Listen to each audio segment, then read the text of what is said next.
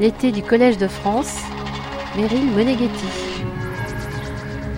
Quelle préhistoire fantasmée a pu côtoyer celle que les archéologues et les paléontologues tentaient de reconstituer? Quelle est la faible représentativité de la figure humaine dans tout l'art paléolithique et comment l'interpréter? demande l'archéologue Carol Fritz. Enfin, quel a été l'âge d'or du roman préhistorique et de quelle façon les plus grands écrivains, de René Char à Pascal Quignard, en passant par Jack London, Marcel Proust et André Chédid, ont inclus la préhistoire au sein de leur géographie mentale et de leur univers poétique, s'interroge la philosophe historienne Claudine Cohen. Jean-Jacques Hublin, titulaire de la chaire Paléanthropologie au Collège de France, a proposé en 2022 un passionnant colloque interdisciplinaire intitulé Images de l'homme fossile pour analyser les représentations des hommes et des sociétés paléolithiques. Les recherches sur l'évolution humaine et la préhistoire, discipline scientifique aux confins de la biologie et des sciences humaines, rappelle le paléanthropologue, ont fourni en Occident la substance d'un nouveau récit des origines. Très vite, la littérature et les arts plastiques se sont emparés de la thématique préhistorique en accord avec l'esprit du temps, souligne encore Jean-Jacques Hublin.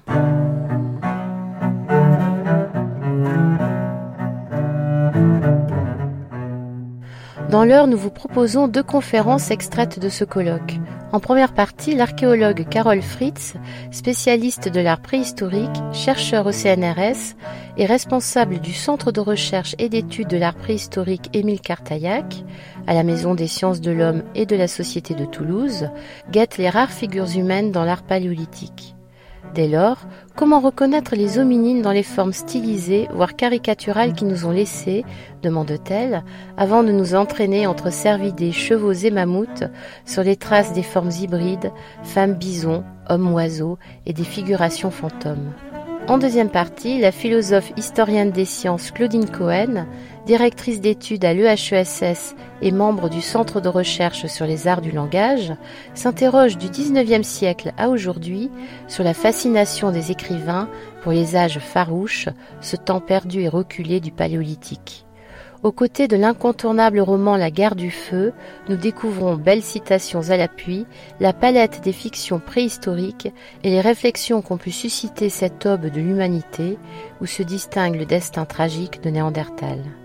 Alors que l'art paléolithique, comme la fiction contemporaine, met en scène une resplendissante nature et faune sauvage, Carol Fritz comme Claudine Cohen, chacune avec leur approche, s'interrogent également sur la place de la femme dans ces représentations. Nous gagnons le Collège de France le 17 juin 2022. Aujourd'hui, images et imaginaires de l'homme et de la femme préhistorique. Nous écoutons tout de suite Carole Fritz, sa contribution intitulée La figure humaine dans l'art paléolithique, l'image d'un monde. Bonjour à tous. Arrivant d'Afrique, Homo sapiens va se disperser sur le continent eurasiatique entre, on va dire, moins 45 et moins 40 000 ans. Il va s'adapter à des écosystèmes très très diversifiés, édifier une niche, des niches bioculturelles et des environnements dans lesquels il saura créer les conditions nécessaires à sa viabilité. Habitat très structuré, diversité, souplesse et technique dans l'outillage de pierre, dans l'outillage en matière dure animale, objets de parure et, et, tout ce qui va avec.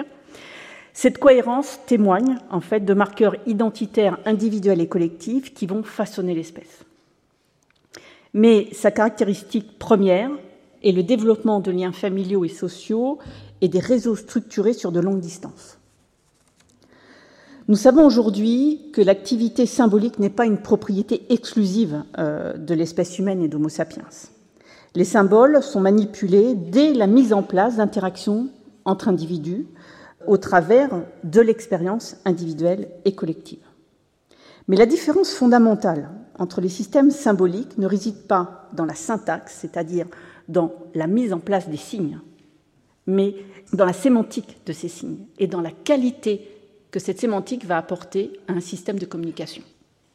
Le facteur social va construire les contenus symboliques dont la plus grande partie est produite par l'accumulation de la culture et de la société.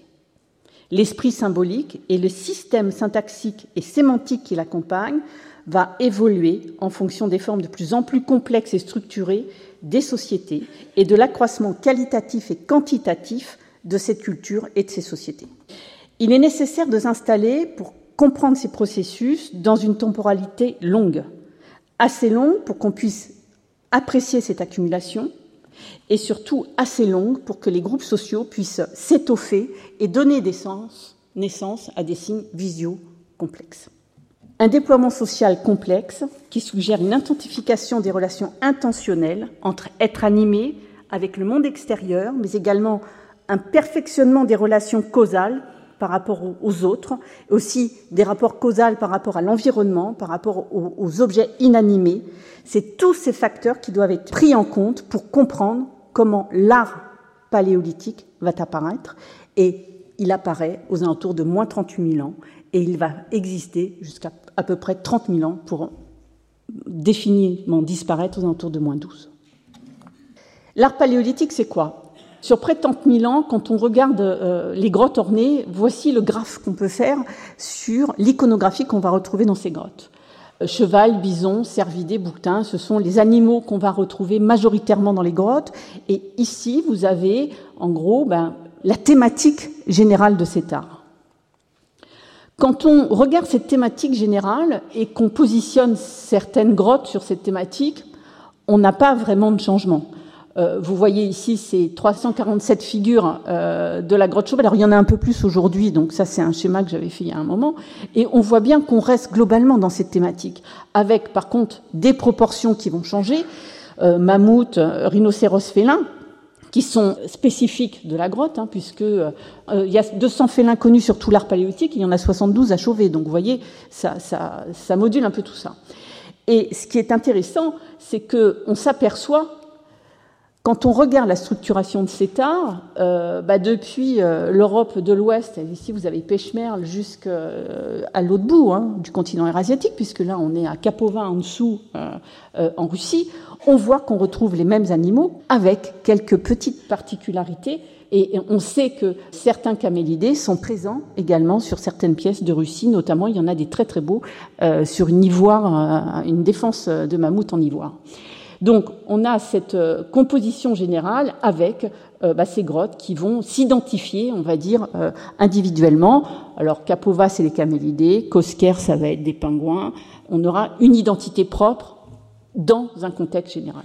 Ce qui est certain et ce qui va traverser la totalité du paléolithique récent, c'est la faible représentation de la figure humaine. Sur tout cet art paléolithique, on ne dépassera jamais les 5 à 6 de la totalité des représentations humaines en pied. Ça, c'est une des caractéristiques de l'art paléolithique. Cet art paléolithique, il porte un message au travers de vecteurs principalement animaux. Et l'humain de cette époque ne fait pas passer ces vecteurs au travers de sa propre image. Mais on va y revenir. Le problème de la figuration humaine, ça va être la reconnaissance de cette figuration humaine, parce que vous allez voir qu'elle est rarement réaliste, elle est plutôt caricaturale, voire hum, généralement euh, stylisée. Pour reconnaître une figure humaine, eh ben, il faut avoir un corps vertical ou des bras, des jambes, mais on va trouver euh, une certaine euh, mixité et on va le voir tout de suite. Quand on regarde les chiffres, c'est très très étonnant on s'aperçoit que, que ce soit sur l'art mobilier ou sur l'art pariétal, que ce soit la figure en pied ou les représentations de sexe, la figure féminine est très largement dominante. On voit aussi que l'image humaine masculine, elle est présente. Elle est présente tout au long du paléolithique supérieur également, mais en moins grand nombre. Et on s'aperçoit que bah, c'est les sexes masculins qui, qui prennent un peu plus le dessus. Alors, je vous ai dit, hein, la figure en pied, c'est 5,8% de la totalité du corpus sur presque 30 000 ans. Donc, c'est pas grand-chose, ça c'est clair. On va commencer par euh, les figures féminines. Je ne peux pas commencer par les figures féminines, évidemment, sans commencer par euh, celle-ci.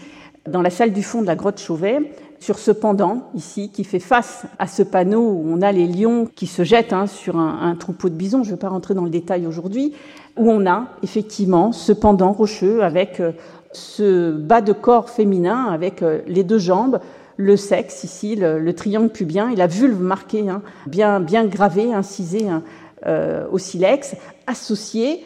Le haut du corps de la femme n'est pas une représentation de bison, mais c'est bien un bison et un félin qui sont associés à un bas de corps.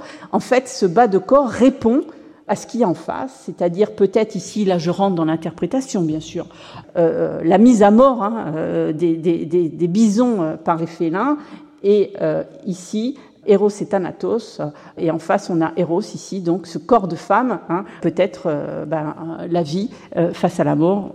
Alors ce corps de femme, on ne peut pas ne pas le mettre en relation hein, avec les Vénus, bien sûr, qu'on connaît, et vous voyez, hein, je vous fais pas un dessin, on est sur les mêmes schémas graphiques. Alors la Vénus à la corne euh, que vous pouvez voir aujourd'hui au musée d'Aquitaine, c'est tout sauf un objet d'art mobilier. Euh, d'abord, c'est un bloc qui est difficilement transportable seul et surtout, c'est un fragment de bloc de paroi, puisqu'en fait, euh, cette Vénus à la corne a été découverte en 1911 par euh, le docteur Lalanne. Et le docteur Lalanne n'a rien fait d'autre que décrocher le bloc de la paroi pour l'emmener au musée. Donc on est sur un fragment d'art pariétal et c'est pire que ça, puisque en fait, il y avait sur ce site, et ici vous avez des images anciennes et un plan euh, du docteur Lalanne, le problème, c'est qu'aujourd'hui, on est incapable de reconstituer hein, le site tel qu'il était en 1911, d'autant plus qu'il manque un bloc qui est parti à Berlin avec un corps de femme dessus et qui a été perdu pendant la Seconde Guerre mondiale. Mais ces blocs-là sont au musée d'Aquitaine et on voit bien ici qu'il y a un autre corps de femme avec une tête qui porte une résine qui sont localisés sur le site euh, associé. Ici, on parle en fait d'un corps euh, masculin, euh, mais pour vous dire la vérité, ça peut être masculin comme ça peut être un corps plus juvénile. à partir du moment où on n'a pas d'éléments primaires ou secondaires de détermination, bien difficile de dire ici si, on est face à un corps féminin, masculin euh, de jeune âge. Mais en tous les cas, ici, on a un site d'art pariétal, d'abri sous roche, où les parois étaient construites autour de la figure euh, féminine. D'autres figures féminines, bien sûr, Arcy-sur-Cure et la grotte de Cussac, hein, où il y en a euh, trois, à mon souvenir. On voit ici, on reconnaît hein, toujours ce schéma avec les fesses prominentes, le ventre marqué, les seins, les bras tendus, ces têtes toujours qu'on va aussi retrouver hein, sur les statuettes où on n'a pas de visage. Le visage n'est que rarement marqué sur les Vénus. Elles peuvent être accompagnées de résilles. Et, quand on voit ici ces utilisations de relief, ce n'est qu'une utilisation de relief à Arcy-sur-Cure où on a euh, bah, cette coulée stalagmitique qui fait penser à un, corps de femme et qui est agrémenté de rouge autour euh, des seins. Et là aussi, euh, l'absence de détail de la, de la tête, de l'identité de la femme. Euh, c'est quelque chose qui est important puisque ça peut vouloir dire aussi il peut y avoir un interdit, mais il y a peut-être aussi quelque chose qui nous renvoie à le manque d'individualité et la non-individualité de l'individu dans ces sociétés. Euh, on en reparlera. Pêchemerle, bien sûr, Pêchemerle avec euh, ces corps de femmes, dit le roi Gourand, les femmes bisons, pardon, très stylisé, hein, ces corps de femmes. Et ici, vous en avez une autre. On retrouve hein, toujours ce modèle, la ligne de dos, euh, le fessier marqué, la tête, les seins et le bras en avant et, le ventre. Ces femmes bisons sont associées à Pêchemerle à des figurations de mammouth ou euh, aux bisons euh, des herbivores à chaque fois. La Magdeleine, dans le Tarn, on est à moins 16 000 et vous avez ici, donc en grand, hein, ici vous avez le bras levé, le corps, les jambes et elle a les pieds posés sur une représentation de bison. Toujours cette association entre le corps féminin et la femme. Et vous avez ici, on voit très bien l'œil, l'oreille, la corne, la tête du bison qui est ici. Et on ne peut pas parler du corps de femme sans parler du site d'Angle sur l'Anglin dans la Vienne, hein, où on a justement cette paroi très particulière, hein, ce grand site, hein, un abri sous roche, où on a euh, ces corps féminins associés à des figures de bison, figures de bison qui ont été retaillées en figures de bouquetin. On a les phases de, de retaille. Donc on voit bien que ce corps de femme, il est associé dans un premier temps au bison, et puis il se passe quelque chose on, transforme le bison en bouquetin. On n'élimine pas le bison puisqu'on est toujours capable de voir qu'il y a eu un bison avant le bouquetin. Donc on n'efface pas, mais on change euh, cette thématique qui s'associe à la femme. Et puis, euh, vers moins 13 000, on va vers une stylisation beaucoup plus forte que précédemment, alors qu'elle existait, hein, parce que à Pêchemer, on a cette stylisation des corps de femmes, mais moins 13 000, on va en trouver un peu plus, donc euh, aussi sur des blocs. Alors, euh, la grotte de la Roche à la Linde, ce bloc, il n'est pas transportable. Hein. Il faut être plusieurs pour le porter. On est à la limite en ce qu'on appelle entre le pariétal et le mobilier. Mais on sait très bien quand on lit, euh, notamment, je pense à, à Limeuil, euh, la découverte de Limeuil dans les années 20, où on a une description d'une cella.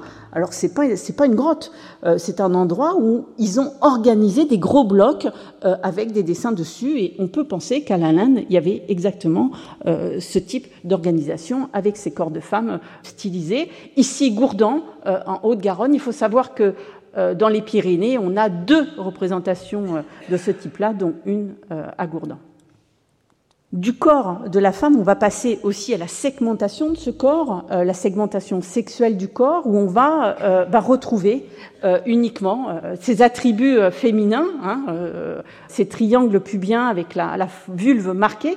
Ici, on est dans une grotte dans les Asturies. Si vous avez l'occasion de la visiter, surtout allez-y. C'est Tito Bustillo, qui est une grotte phénoménale. Et on voit ici hein, ces, ces signes qu'on appelle vulvaires dans le Cameroun. Bédéiac, moins 15 000 ans, donc on, retourne dans les Pyrénées où on a justement hein, euh, cette vulve, hein, on voit, vous reconnaissez ce qu'on a vu tout à l'heure sur la Vénus dite de, Chauvet, où le clitoris est marqué par une petite stalagmite qui a été mise à cet endroit-là, et en fait, cette vulve, elle est associée à quoi? À des figures de bison. Et le sexe masculin, alors, il n'y en a pas beaucoup dans l'art pariétal, mais on en a. Ici, euh, la grotte de Fronsac, hein, associée dans cette même grotte à, des figures stylisées, et surtout euh, la découverte d'il y a un peu plus d'une dizaine d'années, euh, faite par Éric Bégoin dans le sanctuaire des Trois Frères, dans la partie ancienne hein, du sanctuaire. Donc, elle n'est pas datée, mais on est de toute manière avant 20 000 ans, où on a ce phallus gravé qui fait une cinquantaine de centimètres de haut. Je vous disais, la figure humaine rarement réaliste, souvent caricaturé. Alors, rarement parce que il y, a, toujours des exceptions, hein, bien sûr. Euh, il faut confirmer la règle. Donc euh, la règle, elle se confirme euh, sur essentiellement les sites qui viennent de la Vienne, que ça soit l'abri du sorcier à Angle-sur-Langlin ou sur les grandes dalles ou petites plaquettes de la Marche, où on a bah, des visages réalistes. Et vous en avez un ici qui est carrément barbu, peint en rouge, avec les cheveux noirs et, la barbe noire. Et ici, dans la grotte du Mas d'Asile, où on a ici cette utilisation de relief absolument magnifique, on a la bouche, la barbe, le nez et, l'œil euh, noir avec euh, surgravé euh, de blanc. Et je pense que le fait que le visage humain soit caricaturé, sauf dans ces cas-là, c'est une vraie volonté parce qu'on sait leur qualité graphique, on sait ce qu'ils sont capables de faire avec le corps animal. Et s'ils avaient voulu le faire avec le corps humain, ils l'auraient fait très volontiers. La caricature, ben voilà, Marsoulas, hein, je l'appelle le toréador parce qu'il me fait avec son espèce de petit bonnet sur la tête. Mais euh, voilà, ce grand cou, euh, cette bouche, ce nez pointu, les deux yeux. Euh, voici un des humains de la grotte de Marsoulas. Marsoulas est très étonnante puisque elle fait bison, cheval, humain. Celui-ci n'est pas publié, euh, bah, vous l'avez, tout ça euh, au niveau de, l'étroiture dans la grotte. Vous avez ici, hein, donc c'est de la gravure très fine, le relevé euh, fait par Gilles Tosello. On a ce, nez en, bec d'aigle, cette tête arrondie, cette petite barbiche, l'œil, les bras tendus ici, le corps très fin et certainement un sexe étiphalique et on va voir pourquoi. Pourquoi On va en reparler? Parce que regardez celui de Saint-Cirque en Dordogne, hein, on est à peu près sur les mêmes dates, on est à moins 18 000 ans. La tête ronde, les bras tendus, le corps, les jambes. Et quand on regarde un peu certains exemplaires, sous Grand Lac, Marsoulas, Saint-Cirque, on a ces, êtres, euh, euh, ces humains euh, masculins, ityphaliques, avec les bras tendus. C'est une récurrence qu'on ne sait pas expliquer encore aujourd'hui. Toujours dans cette grotte de Marsoulas, puisqu'elle est très intéressante, puisqu'on a beaucoup d'humains, donc on a toute la dégradation, si je puis dire, de, cette figure, on a ce qu'on appelle entre nous des fantômes. Alors le terme est pas très approprié, je trouve, mais bah, ce sont des, figurations dites humaines où on a juste la tête et les yeux marqués.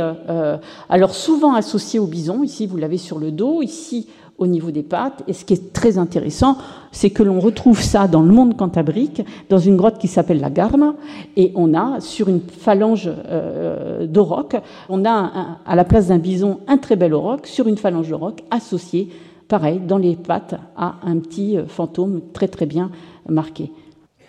Et une des caractéristiques de cette figuration, c'est l'hybridation. Euh, l'humanimalité, j'aime bien, puisque c'est pas simplement euh, un corps humain associé à des éléments animaux. Je pense que ça va beaucoup plus loin que ça. Ici, je peux pas commencer de parler de l'hybridation sans parler euh, de, de l'homme-lion d'Olschenstaller. Euh, bah, c'est ce corps humain associé, bien sûr, avec cette, très très belle tête de lion.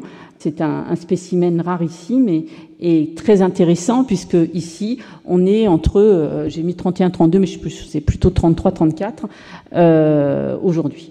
L'hybridation, elle se fait aussi, alors euh, la grotte du Gabillou, moins 19 000, avec le bison, et on a un certain nombre d'humains hybrides avec ces têtes de bison bien reconnaissables, hein, avec les cornes, le toupet central, la tête, associés sur ces corps verticaux avec des jambes. Hein, vous avez ici le relevé euh, alors, étonnamment, il existe cette carte postale pour euh, la mort de, l'abbé Breuil en 1961, sauf que Breuil, il n'a jamais travaillé au Gabillou, euh, mais c'est pas grave. Voilà.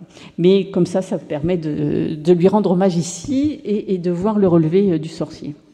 Alors, je suis allée aussi côté méditerranéen, bien sûr, euh, la grotte Cosquer et l'homme tué avec une tête de phoque. On est à une grotte près de la mer où euh, l'animal marin, euh, les pinnipèdes ou d'autres, il y a peut-être aussi des méduses, prennent une importance dans ce bestiaire puisque ça va rentrer certainement dans les mythes. Et l'hybridation, elle se fait également en fonction de cette installation-là et de la relation à l'environnement. Donc ici, on est un homme hybride blessé avec une tête de phoque. L'homme blessé, c'est une thématique aussi qu'on va retrouver avant 20 000 ans. Bien sûr, euh, ici, les deux exemplaires euh, de Cougnac et euh, celui de Pechmerle. C'est certainement les seules scènes de violence humaine que l'on ait. Violence vis-à-vis de la figure humaine, puisque en dehors de ces grottes-là, on n'a pas d'autres exemples, et surtout, on n'en trouvera plus après moins 20 000. Et on ne peut pas parler de ça, bien sûr, euh, l'hybridation, euh, l'homme ityphalique à tête d'oiseau euh, de la grotte de Lascaux, hein, qui, semble en mauvaise posture, avec le bison qui perd ses entrailles et le rappel de l'oiseau ou d'un propulseur, avec le, rhinocéros qui, qui échappe au destin funeste. Voilà. Et cet homme oiseau, on ne le trouve pas qu'à Lascaux. cette hybridation, on la trouve aussi à Altamira. Euh, vers moins 17 000 avec euh, des personnages ityphaliques et ses têtes d'oiseaux. Alors on peut se demander ici si on est face à un oiseau ou face à un phoque, qui n'est pas sans rappeler l'homme blessé de Cosquer. Il ne faut pas oublier que Altamira n'est pas très loin de la mer.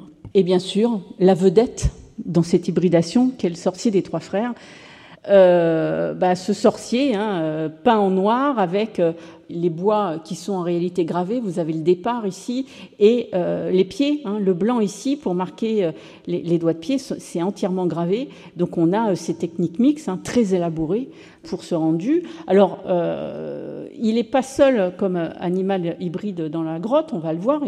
Par contre, ce qui est remarquable, c'est sa position. Hein, en hauteur dans le sanctuaire. Et en fait, il n'est pas tout seul ici. Pour y accéder, il faut un petit couloir où il faut réellement ramper. Et ce couloir est entièrement gravé, cheval, bison. Euh, on n'y va jamais, puisque si on y va, on, risque d'abîmer euh, ces gravures. Donc il n'est pas seul en haut, mais associé aux autres animaux. Dans cette grotte, on trouve aussi ben, le sorcier dit à l'arc musical, cette hybridation, toujours euh, un corps d'homme itéphalique avec les jambes, la queue animale, euh, les bras tendus avec euh, des, sabots de bison et cette tête de bison. Et vous avez ici, hein, vous voyez hein, la finesse de la gravure, hein, on voit l'œil, l'arc musical, les poils du corps, etc.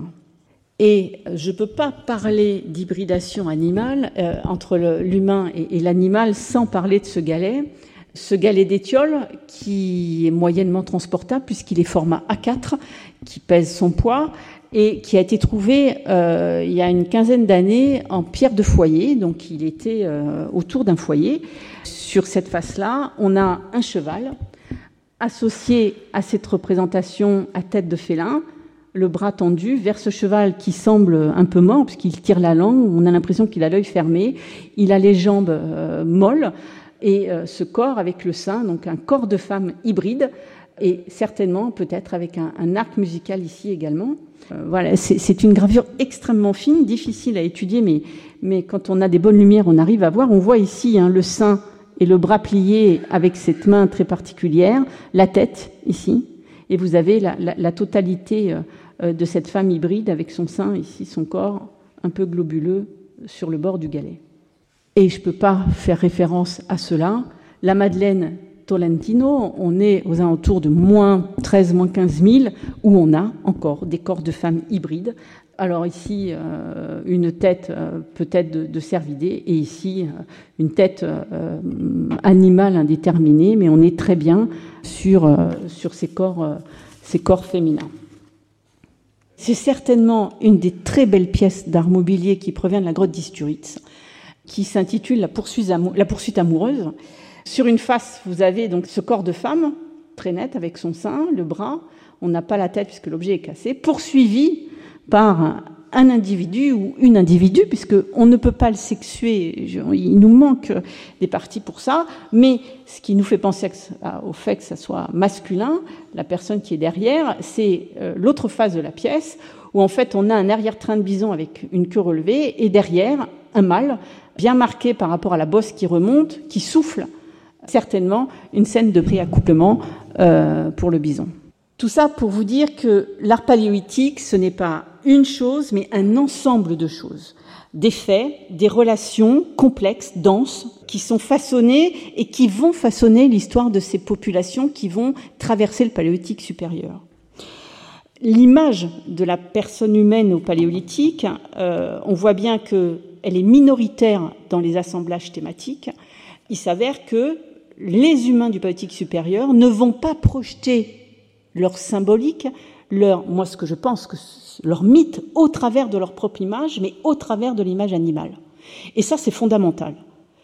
Ça veut dire aussi que pour ces gens-là, l'humain n'est peut-être pas plus que l'animal, mais est un animal parmi d'autres, et c'est ce qui peut expliquer cette hybridation également. C'est-à-dire que l'humain fusionne avec l'animal, puisqu'il faut juste pas oublier que quand un paléolithique sort de sa tente, si je puis dire, c'est majoritairement des animaux qu'il voit. Et il va les piocher dans cet environnement autour de lui, cette niche socioculturelle, les vecteurs de sa pensée symbolique. Et ça, c'est très important pour essayer de comprendre pourquoi on a ces images, pourquoi ça apparaît à un moment. Ben, ça apparaît à un moment, au moment où justement, la société a besoin d'un système de communication fort. Et ce système de communication, eh ben, il passe pas par la propre image de celui qui le crée, mais par l'image animale, c'est-à-dire le support de la vie des hommes qui sont là. Alors, je voudrais vous lire une petite phrase écrite par Denis Vialou euh, en 1998. L'affirmation graphique du corps de la femme et de sa sexualité souligne l'importance symbolique de ce corps.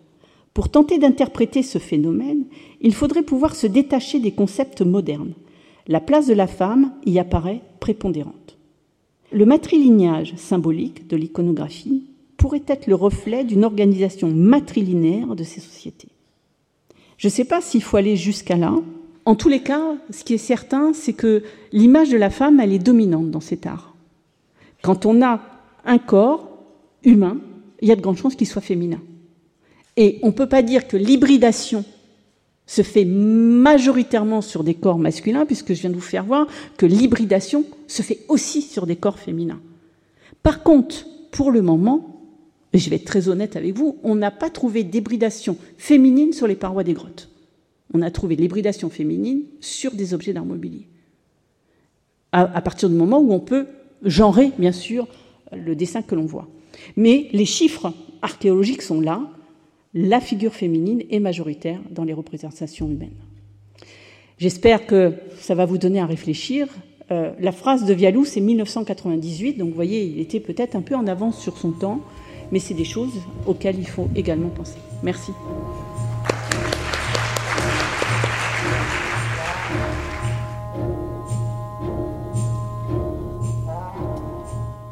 Vous venez d'écouter l'archéologue Carole Fritz. Tout de suite, en deuxième partie, nous retrouvons la philosophe historienne des sciences Claudine Cohen, sa contribution intitulée Fiction des origines, l'imaginaire littéraire de l'homme et de la femme fossile, 19e-21e siècle.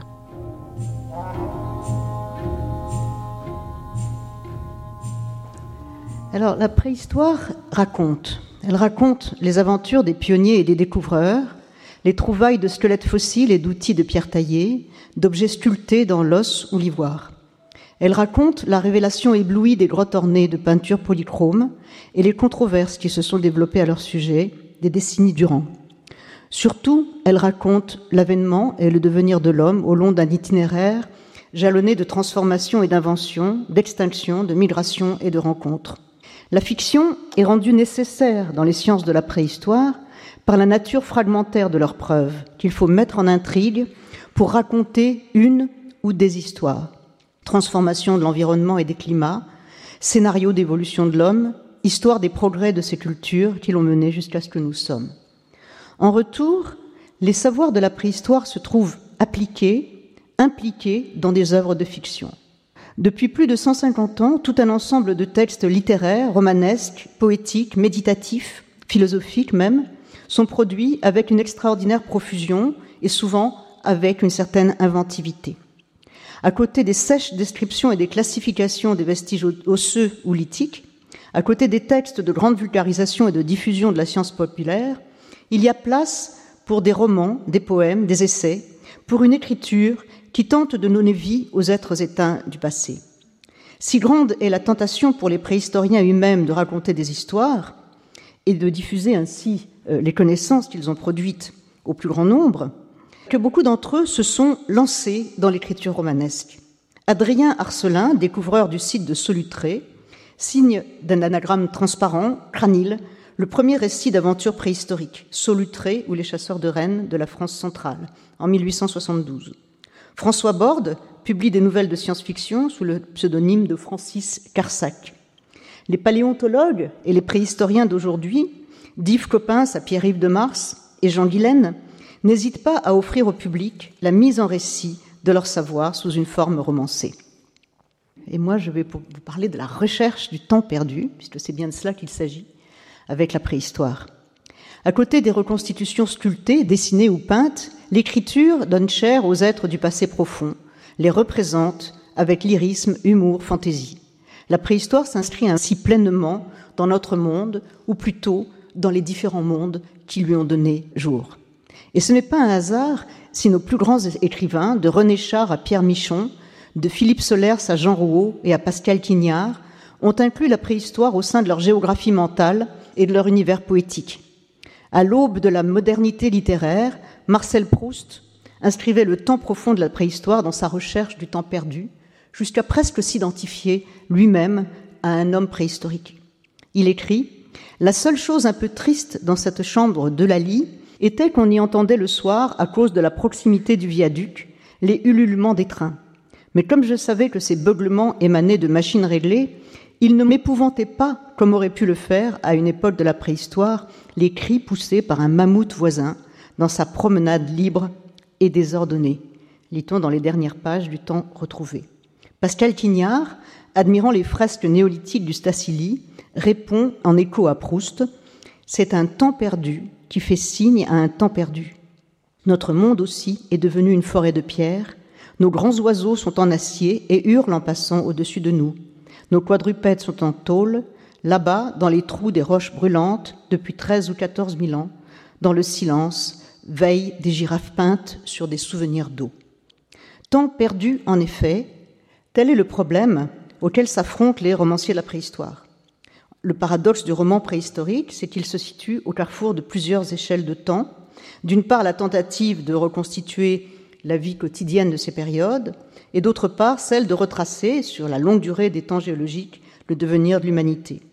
Pour conjurer l'immensité du temps, certains récits se présentent sous la forme d'un voyage dans le passé, soit en rêve, soit en réalité, effectué grâce à quelques machines à remonter le temps, ou dans l'espace, profondeur de la Terre, île ou plateau restés vierges et inconnus des hommes, pour retrouver intacts et vivants les mondes du passé. C'est le cas, par exemple, du voyage au centre de la Terre de Jules Verne, où les héros, euh, pénétrant euh, par la bouche d'un volcan, se retrouvent au fond euh, de la Terre et y voient, miracle, un homme fossile. C'est le cas du monde perdu de Conan Doyle, de l'île du docteur Moreau de Wells.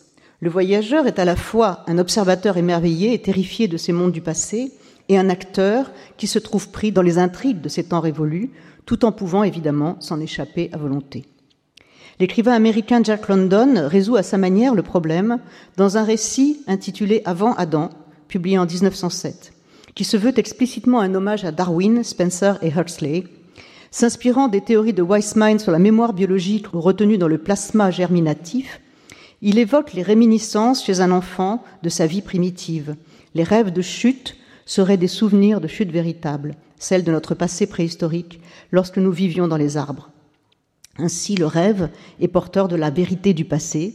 Le récit met en scène des personnages, pour certains très primitifs, comme les hommes des arbres, le sanguinaire œil rouge, d'autres plus évolués et plus intelligents, comme le héros lui-même ou celle qu'il aime, la rapide. Il s'efforce de recréer la vie quotidienne en cette période reculée de l'histoire humaine. Jack London évoque les inventions techniques et même un essai de domestication du chien, et insiste sur l'absence, à ce stade primitif, d'une véritable solidarité entre les hommes.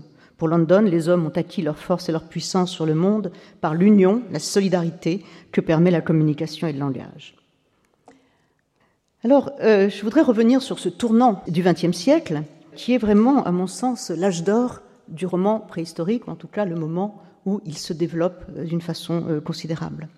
En mai 1913, la préhistoire s'invite sur le théâtre des Champs-Élysées à Paris. Le ballet Le Sacre du Printemps de Stravinsky fait scandale avec ses scènes de l'âge de pierre incarnées par les rythmes martelés, répétés, syncopés et les accords dissonants de sa musique. Son argument, qui met en scène une tribu préhistorique célébrant le réveil printanier de la nature par le sacrifice sauvage d'une jeune fille, à quoi répond dans la salle un pugilat mémorable, redoublant ainsi la sauvage primitivité incarnée sur la scène. Dans le même temps, le public parisien peut lire en feuilleton dans le journal, un magazine, un des plus beaux récits qui ait jamais été écrit sur l'homme fossile. Un récit sous la plume d'un poète qui traduit l'avènement du premier regard humain sur le monde. Je vais vous en lire un petit, petit morceau. Il advint, cet été-là, que le vent du nord-est souffla plus fréquemment qu'à l'ordinaire. La verse s'interrompait par instants, et le couple regardait avec stupéfaction resplendir dans le ciel de furtives trouées d'azur. Hoc prenait plaisir à les apercevoir. Chaque fois qu'on traversait une clairière, elle levait la face vers le ciel étonnant, d'où l'eau ne tombait plus, et elle tendait les bras vers lui pour recevoir sur sa poitrine les rayons du soleil. Sous la chaleur de cette caresse, elle riait en contemplant sa chair illuminée. Elle en était heureuse, presque fière, et elle la montrait. Da L'homme ne jouissait guère moins que la femme de ce plaisir si rare. Afin de le mieux goûter, ils vinrent au bord de la falaise. Accroupis dans l'herbe, le dos tourné à la lisière de leur forêt, ils avaient devant eux l'étendue profonde où des clartés jouaient sur le fleuve et les îles. L'atmosphère chargée d'une poussière d'eau vibrait jusqu'aux collines du lointain. Des nappes d'ombre diaphanes, alternant avec des lueurs qui s'argentent, galopaient sur les dômes des arbres bleuis, et l'arc-en-ciel leur apparut il faut lire la suite, c'est très très beau. Voilà, c'est l'apparition de, l'arc-en-ciel pour la première fois aux yeux des hommes les plus anciens. L'écriture poétique d'Edmond Recourt retrace les impressions de Da, le premier homme, et de sa compagne, Hoc, tour à tour apeurés, curieux ou émerveillés, découvrant la mer, l'arc-en-ciel, la neige, leur ombre ou le reflet de leur propre visage dans l'eau. Avec Da, Haraucourt tente une paléogénèse, c'est son propos, une paléogénèse de la pensée humaine, L'homme, idéaliste à sa manière, rêveur éduqué par la lutte et exaspéré par la peur, fut poète avant que de raisonner, écrit-il. Et il peint dans une succession de chapitres courts l'éveil des premiers sentiments de peur, de pitié, d'amour, prêtant à son premier homme une inquiétude, une morbidezza qui est déjà une forme d'intelligence. À l'abri du front bas que mangeait la chevelure, les arcades sourcilières violemment accusées retombaient pour former deux grottes au fond desquelles les yeux s'agitaient comme deux bêtes inquiètes. Ada, donc, il attribue euh, toutes sortes de découvertes, la mer, l'invention de l'infini. Ainsi, au tournant du XXe siècle, le roman préhistorique conquiert ses lettres de noblesse jusqu'à accéder à la dignité d'un véritable genre littéraire. Les thèmes de la préhistoire prennent alors une dimension onirique, lyrique et grandiose. Sous la plume de Rony Aîné, ils vont susciter une prose poétique, évocatrice de mondes étranges et mystérieux. Rony, que vous connaissez sûrement pour être l'auteur de La guerre du feu, publié en 1911, est le pseudonyme de Joseph-Henri Boex. Il est né à Bruxelles en 1856. Avant d'écrire des romans préhistoriques, il publie plusieurs nouvelles et romans en collaboration avec son frère, Rony Jeune, d'où le nom de Rony aîné. Puis à partir de 1891, il inaugure le cycle de ses romans préhistoriques. Ainsi paraît en 1892 Vamiré, que suivront en 1896 Erima, Elem d'Asie, en 1898 Nomaï, Amour étrusque, et euh, Amour lacustre, pardon. Et en 1911, La guerre du feu, puis en 1920, Le félin géant, roman des âges farouches, qui est la suite du précédent. Donc La guerre du feu reste le plus célèbre de ces romans. L'histoire est située il y a 100 000 ans et applique les savoirs paléontologiques et anthropologiques de cette époque et aussi les euh, représentations idéologiques et en particulier raciales contemporaines. Pré-sapiens, confrontés à des animaux préhistoriques, au froid de l'époque glaciaire, et à plusieurs races ou espèces d'hommes-singes ou demi-hommes dont Rony invente les caractéristiques et les dénominations. Homme sans épaules, Xam, dévoreur d'hommes, nain rouge, homme au poil bleu. Le roman applique certaines des hypothèses de l'archéologie préhistorique de l'époque, culture matérielle, cannibalisme, conquête du feu, mais en réalité, l'outillage lithique est réduit, toutes époques confondues à sa plus simple expression. Il s'agit d'une massue, d'une sagaie, parfois d'un propulseur. Sous le vernis scientifique affleurent des procédés narratifs, voire des clichés, qui empruntent au conte de fées. On y reconnaît la partition binaire, manichéenne des personnages, le bon, le beau, le fort, et de l'autre côté, le méchant, le cruel et bestial, et le rythme ternaire des épisodes propre au schéma narratif du conte. Il s'agit ici, comme dans les contes, de rapporter le feu pour conquérir la belle et devenir le chef. Au retour, le héros rapporte triomphalement non seulement le feu, mais les mains des trois méchants, les frères Agou.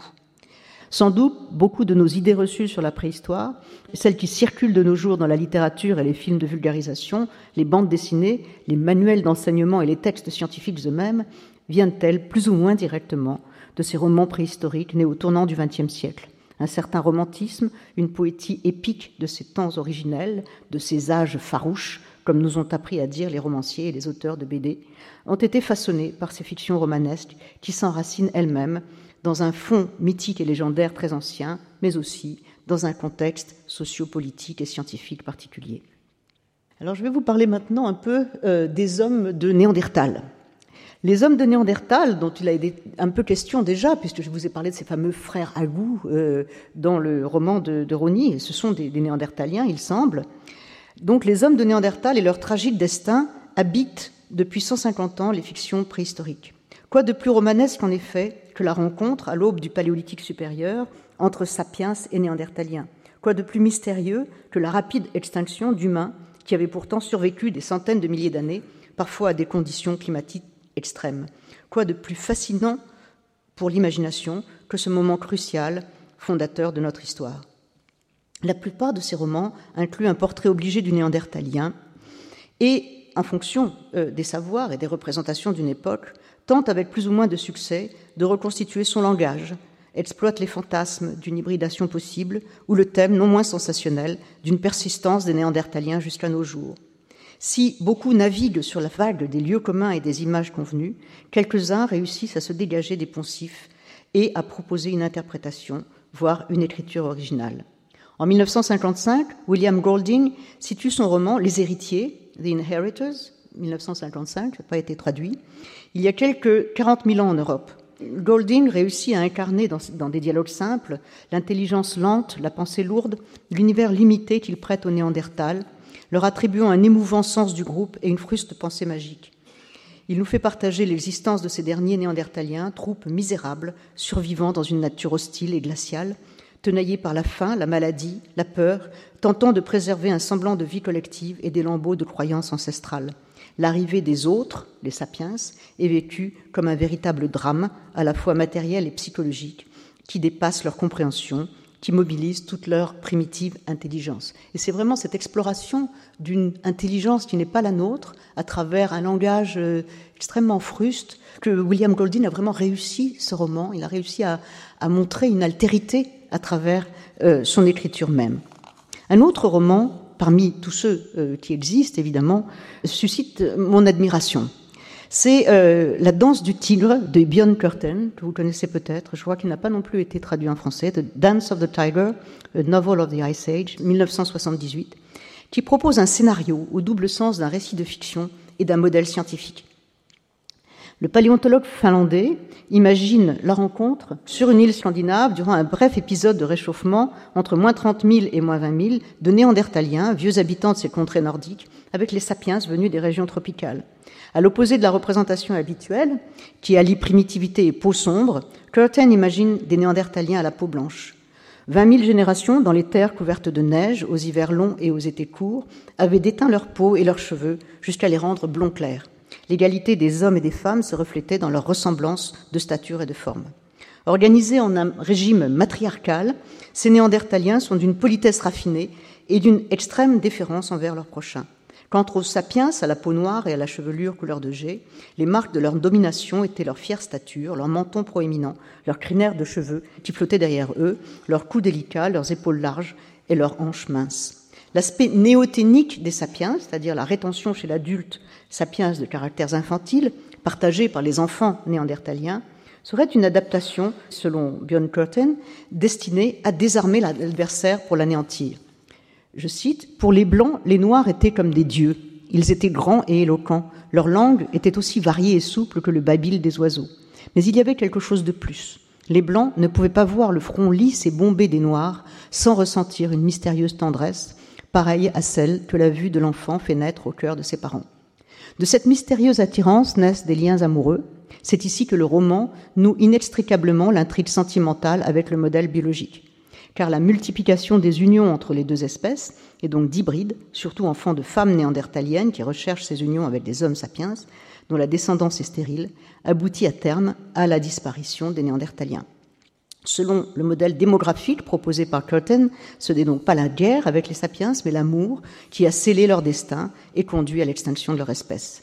Le roman exploite le caractère émouvant, romanesque, dramatique des situations vécues, sous-tendu par l'enchaînement implacable du déterminisme biologique. Il propose un modèle cohérent pour élucider à travers la trame romanesque à la fois la différence biologique entre sapiens et néandertaliens, la nature de leur cohabitation et la question de l'extinction de ces derniers.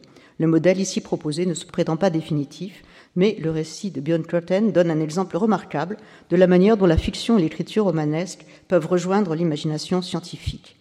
Et on peut dire que certains éléments de ce scénario de 1978 se trouvent plus ou moins vérifiés aujourd'hui. Hein. L'idée de la peau blanche des Néandertaliens, qui n'était pas du tout admise à cette époque-là, l'idée euh, d'une hybridation euh, et de la stérilité des hybrides, etc., sont des choses euh, qu'on pense aujourd'hui presque dans les mêmes termes. Donc maintenant, dernière question, euh, quelle place pour les femmes? Longtemps, euh, dans ces récits virils, pleins de fougue, de lutte à mort ou de combat contre les bêtes féroces, la femme euh, n'a eu que le rôle d'un enjeu ou d'une proie.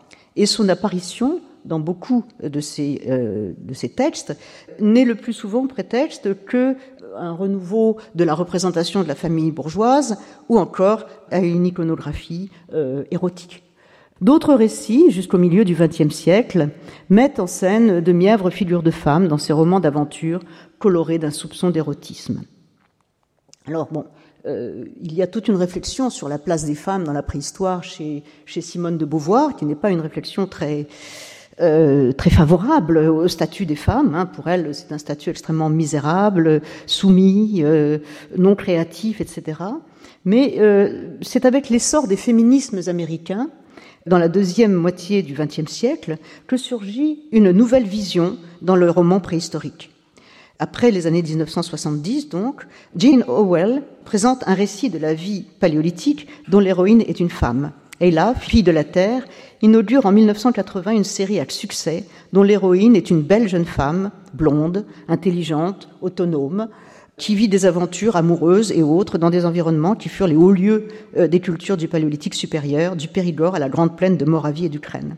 Jeune orpheline sapiens, trouvée élevée par un groupe de néandertaliens, elle prend peu à peu conscience de sa différence physique et de ses aptitudes particulières, jusqu'à s'affranchir de ce groupe aux mœurs brutales où les femelles sont réduites en esclavage et dominées par les mâles. Si les néandertaliennes parviennent à disposer de quelques pouvoirs, seules les femmes sapiens, dans la vision de Jean Howell, sont réellement capables de s'émanciper. Il y a quelque chose comme une dualité presque raciale, hein, la femme blonde élancée et puis la néandertalienne massive, chevelue, sombre, qui marche bien dans, dans, le roman, mais qui donne quand même à voir une certaine vision dans la mérite des années 1970 euh, de la primitivité et euh, de, euh, du caractère plus évolué des sapiens tel qu'on l'imaginait à cette époque. Alors beaucoup d'autres fictions et beaucoup d'autres tentatives de mettre en scène les femmes de la préhistoire vont suivre. À partir de 1996, l'artiste plasticienne Erolf Totor crée et fait vivre son personnage d'Ava, femme de Cro-Magnon. En 2014, elle décline la vie et les aventures d'Ava dans des ouvrages illustrés de silhouettes gravées en taille douce, dessinées, peintes ou tracées au pochoir. Elle publie le journal intime d'Ava, femme de Cro-Magnon, en 2014, puis euh, toute une série euh, d'autres volumes, euh, toujours illustrés, l'herbier d'Ava, le bestiaire d'Ava, le voyage d'Ava, qui sont des livres d'art en même temps que ce sont des récits inspirés par les savoirs de la préhistoire, en même temps que la silhouette de cette femme préhistorique est inspirée de celle de la Vénus de l'Espulgue. Bon, c'est une composition artistique, je crois que ça n'a aucune prétention à, au réalisme. Alors, donc, on assiste ainsi depuis plusieurs décennies à la multiplication des héroïnes féminines, non seulement dans des œuvres destinées aux adultes, aux adolescents, mais aussi dans celles destinées aux enfants, ce qui est très important parce que euh, on donne dans ces ouvrages qui ont une valeur euh, éducative souvent, on donne accès à une dimension qui s'est fait jour récemment dans la recherche et qui tente de donner euh, aux femmes une place dans ces sociétés qui naguère semblaient seulement habitées par de vaillants et musculeux chasseurs. Alors, je terminerai cette évocation de la place des femmes dans l'imaginaire littéraire par l'évocation du poème d'André Chédid, André Chédid, euh, euh, c'est une poétesse de langue française euh, d'origine syro-libanaise, dès en 1920 et, et, morte en 2011, qui est l'auteur en particulier d'un poème intitulé Lucie, la femme verticale. Cette œuvre d'une grande force est une célébration de Lucie, la mère ou la grand-mère de l'humanité. Cependant, Chédid termine son poème en disant son vœu d'abolir, d'effacer cette origine qui marque la naissance d'une humanité coupable de toutes les horreurs, de toutes les malfaisances et de toutes les destructions. Et la fin de son poème est un véritable cri désespéré. Je tuerai Lucie. J'ai décidé de la faire disparaître, de la supprimer, de mettre un terme à cette aventure, d'enrayer une fois pour toutes cette histoire de ténèbres et de sang. Je projette d'abolir notre mise au monde, de rompre ce discours qui mènera là où on sait. Je vois deuil, je vois sombre, je vois massacre, carnage, souffrance sans fin. Je refuse de nous engager dans cette action absurde et malfaisante. J'anéantirai Lucie, c'est tout vu, arrêté, je m'y engage. Le sol demeurera en friche, mais innocent. Livré aux seuls animaux, aux végétations luxuriantes, la Terre, libérée de l'homme, continuera sur sa lancée à décrire des cercles autour du globe solaire jusqu'à l'extinction prévue. À cette inquiétude de la poétesse de la fin du XXe siècle sur le destin de l'humanité font écho plusieurs œuvres d'écrivains à partir du milieu euh, du XXe siècle, et en particulier des œuvres de poètes tels que Saint John Perse, Maurice Blanchot, Georges Bataille, qui, éblouis devant les fresques pariétales de Lascaux, célèbrent les mondes de la préhistoire comme un univers de pureté, d'harmonie, de respect de la nature, face aux innombrables dégradations dont l'humanité s'est rendue coupable au cours de son histoire, et surtout de son histoire récente. Cet appel que lance en 1952 René Char lorsqu'il publie ses cinq poèmes de Lascaux, euh, poèmes sur Lascaux, intitulés La paroi et la prairie. Voici un extrait. Transir, l'âge du renne, c'est-à-dire l'âge du souffle. Ô vitre, ô givre, nature conquise, dedans fleurie, dehors détruite. Insouciants, nous exaltons et contrecarrons justement la nature et les hommes. Cependant, terreur au-dessus de notre tête, le soleil entre dans le signe de ses ennemis. Aux âges rayonnants de la préhistoire, Charles oppose les destructions qui ont eu lieu depuis que la nature a été conquise et, plus encore, dans un passé récent. Les hommes du XXe siècle ont montré quel pouvoir ils possèdent désormais de détruire en grand leurs semblables et les lieux mêmes de leur existence.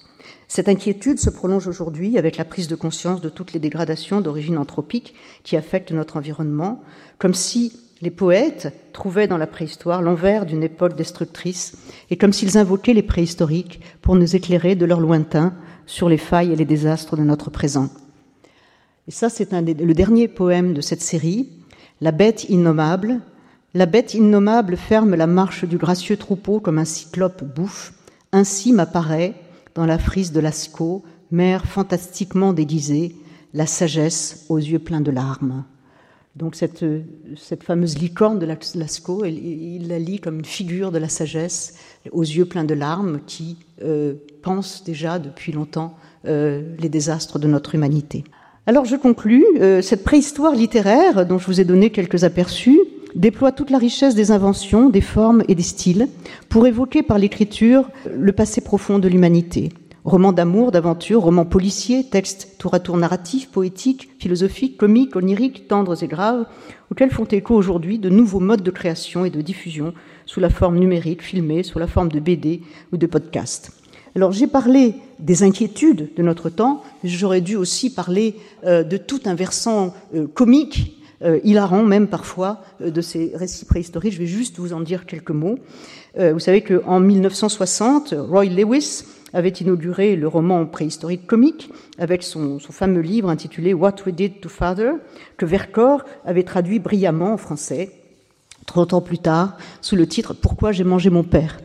Délaissant les patronymes bibliques, les onomatopées et le lyrisme empoulé des origines, Lewis met en scène des héros aux prénoms distingués, Édouard, Ernest, Mathilde, euh, leur oncle s'appelle évidemment euh, Vania, euh, et il fustige en la ridiculisant l'absurde volonté de progrès prêtée aux préhistoriques par les scientifiques du temps, et évidemment il vise Gordon Child, What Happened in Prehistory. Plus près de nous, euh, Cavana produit une sorte de catéchisme préhistorique qui raconte sur le mode burlesque la naissance d'une conscience vraiment humaine chez les préhistoriques. Tandis qu'Éric Chevillard offre le récit de leurs exploits en les afflublant des noms de leurs découvreurs mêmes. Jacques Boucher Crèvecoeur de Perte, l'abbé Henri Breuil et le professeur Leroy-Gourand incarnent tour à tour les stades évolutifs de l'humanité. Je cite Boucher de Crèvecoeur de Perte était de taille modeste un mètre ou un mètre cinquante, guère plus, et malgré ses 40 kilos, il se déplaçait assez lourdement voûté, la tête dans les épaules, les épaules basses, une petite tête en broussailles au-dessus de fortes mâchoires très saillantes.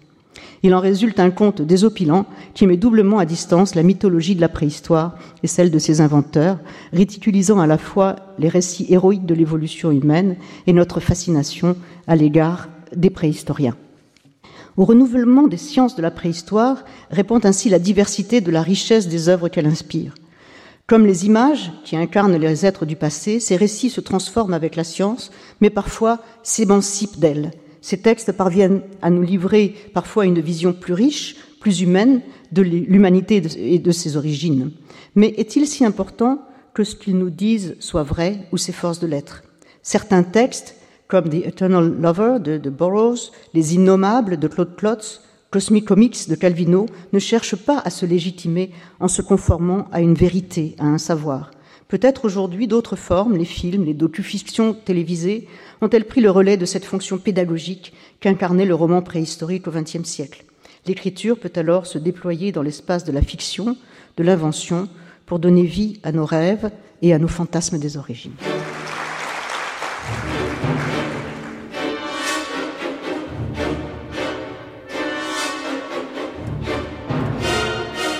Le Collège de France et France Culture vous ont présenté à l'instant la philosophe historienne des sciences Claudine Cohen et en première partie l'archéologue Carole Fritz. Sur les sites de France Culture et du Collège de France, vous retrouverez toutes les informations autour de cette diffusion, les bibliographies, les vidéos, ainsi que l'ensemble des contributions du colloque organisé par Jean-Jacques Hublin, Images de l'homme fossile. Réalisation Rafik Zénine. Présentation et coordination, Meryl Moneghetti.